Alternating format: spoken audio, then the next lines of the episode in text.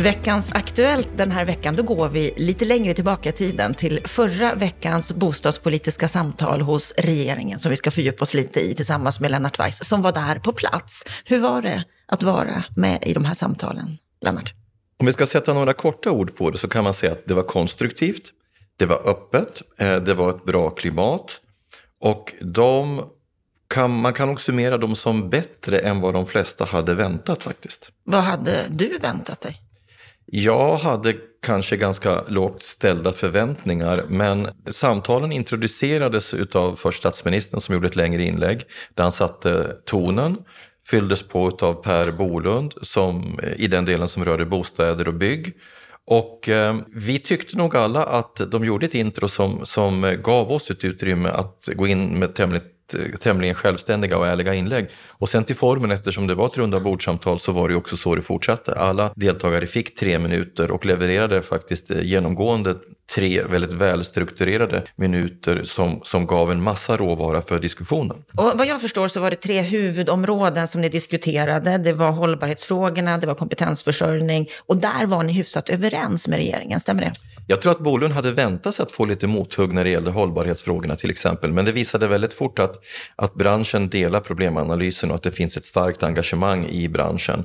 Jag, jag, jag skojade lite själv med Bolund och sa att du, du har svårt att hitta klimatförnekare i vår bransch, för så är det. Alla inser att det är en utmaning och byggbranschen svarar för en väldigt stor del av belastningen. Men vi gör ju det också genom ska vi säga, komponenter som vi har svårt att påverka. Cement och stål svarar för huvuddelen av klimatavtrycket och vi är inte cement och stålframställningsföretag. Och där är jag ju själv optimistisk därför att efter 2030 så kommer vi ha fossilfri cement. Och el. Vad, vad, vi är bekymrade över tillsammans med Per Bolund det är vad vi gör vi de närmaste tio åren. Så där fördes det en prövande och bra diskussion. När det gäller kompetensförsörjningen så är vi helt ense och där tycker vi att regeringen tar många bra initiativ med att öka intaget till yrkesinriktade utbildningar. Vi, vi gör gemensamma insatser för att göra branschen mer attraktiv och nu har vi också en gemensam agenda kring det vi kallar för sund konkurrens. Så att den delen av samtalet som innehåller ett spänningsförhållande där det finns ett behov av fortsatt dialog, det är ju bostadssamtal. Mm, för det var det tredje området som ni också diskuterade och det var där det blev diskussioner. Ja, där, där var det diskussioner därför att där finns det alldeles uppenbart en målkonflikt. Och där inledde statsministern med att han såg det, att det fanns ett samband mellan kreditrestriktionerna och de effekter som har inträffat sedan hösten 2017 och framåt. Och å andra sidan, i den andra vågskålen så har vi också de här bostadssociala utmaningarna. Vi vet att ungdomar har trängts bort från bostadsmarknaden, vi har en växande generationsklyfta och det finns egentligen inget djupare politiskt svar på de finansiella frågorna. Och då kan man, kan man konstatera att när man lyssnar av kollegorna så är vi i branschen väldigt ense om problemanalysen. Jag menar eh, JMs Johan Skoglund eller Riksbyggens Mårten Lilja eller Sabo Allmännyttans Anders Nordstrand har en gemensam samsyn på vad som är bostadsmarknadens problem som kan då beskrivas som undanträngningseffekter för ungdomar, en finansiell utmaning, bekymmer för, för den långsiktiga finansieringen. Naturligtvis kommer hyressättningsfrågan upp, det är möjligen den frågan där det finns lite olika uppfattningar men, men, men det vart ju ingen debatt om det i sig utan man lyfte fram olika perspektiv. Och allt det där lades så att säga i Bolunds och Löfvens knä. Och där gjorde de ju ändå ett par uttalanden som jag tog fasta på. Mm. Vad var det konkret som de kunde svara på när det gällde de här frågorna? Ja, alltså jag blev ju väldigt glad över att Stefan Löfven i, sitt första, i sin första kommentar till den här eh, vandringen runt bordet säger att hans uppfattning är att alla ungdomar ska kunna komma in i bostadsmarknaden före 30 år. Det har inte jag hört en ledande politiker säga i den här debatten under, under de senaste tio åren. Så för mig var det ett väldigt viktigt statement. Men förklarade han då också på vilket sätt det skulle ske? Han var naturligtvis vagare där, men han talade om behovet av en kraftsamling för ökat byggande. Han talade om ett fokus på hela landet. Han pratade om behovet av eh, en sammankoppling mellan bostadspolitik och infrastruktursatsningar. Han pratade om ett handslag om de politiska målen.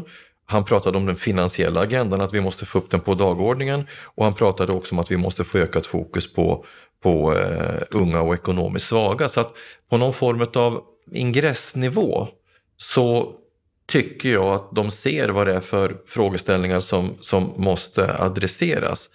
Sen är det ju uppenbart att de har inte gått så djupt i analysen att de ser riktigt hur saker och ting hänger ihop. Och det fick jag ju också ett kvitto på när det gällde reaktionen på den samlade kritiken mot kreditrestriktionerna. Man har kommit så långt att man erkänner att det finns en målkonflikt och att det finns en finansiell utmaning. Men de sitter ju, om vi ska vara ärliga, väldigt fast i den problemanalys som Riksbanken och Finansinspektionen har gjort. Men det här upplever jag var ett steg i rätt riktning.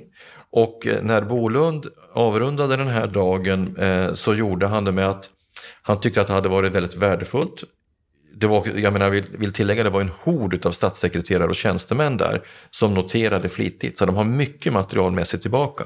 Och han upplevde själv att det var en bra, ett bra klimat, samtalsklimat och att han eh, lite mjukt aviserade att han troligtvis vill ta initiativ till nya samtal i höst. Och jag tror att det skvallrar om någonting annat som rör det politiska, eh, den politiska kartan. Du kan ju tänka själv, här har du en regering av två partier som är beroende av ytterligare två partier. Och vi har ju själv nyss hört att de lite triumfatoriskt har suttit här, eh, Robert Hanna och Ola Johansson, och sagt att det är de som bestämmer. Ja, det är att ta i lite va. Plus att du har en femte faktor, nämligen Finansdepartementet som är sitt eget kraftfält oavsett regering. Jag tror men det är min personliga gissning, att Löfven och Bolund vill ta upp den här frågan på agendan. De inser att de måste ha allierade de inser att de måste hitta en väg mellan de här olika kraftfälten. Inte minst Magdalena Andersson som inte var där. Hon var ju den enda utav berörda statsråd som inte var där. Och jag kan tänka mig att de, de med den här typen av dialog och samtal vill bygga upp sitt eget maktkapital i kommande diskussioner. Så att eh, jag tror kort sagt att de behöver draghjälp och då kommer de att få det. Så att eh, jag och andra var väldigt positiva till de här samtalen. Det finns ingen anledning att um, prata ner dem på något sätt utan och inte heller vara naiv och tro att det här kommer att liksom leda till någon sorts ketchup-effekt. Det kommer att vara fortsatta bekymmer på det här området och det kommer dröja innan de verkligt eh, viktiga åtgärderna kommer upp. Men det här var ändå ett positivt steg och det tycker jag man ska värdera. Och det du saknar och det du också ifrågasatte vad jag förstår är att de inte har gjort sin egen analys utan att de går på Riksbanken och Finansinspektionen. Kommer de att göra det tror du? Ja, jag tror faktiskt det, men, men jag vet inte när. Jag ställde en fråga till Per Bolund. Kan du med gott samvete säga att regeringskansliet idag har gjort en egen analys av dels den här målkonflikten och dels av effekten av kreditrestriktionerna? Han kvitterade att han ser målkonflikten, men jag tycker väl inte att han gav ett svar på om han har gjort en egen analys. Och det kan jag väl säga att det är jag nästan säker på att de inte har gjort. Men jag tror att de inser att de måste sätta sig ner och, och göra en egen analys här. Jag tror att det kommer. Ja, vi får se och vi följer ju med spänning och fortsätter att pressa på. För det behövs i de här frågorna. Det var veckans Aktuellt för den här veckan.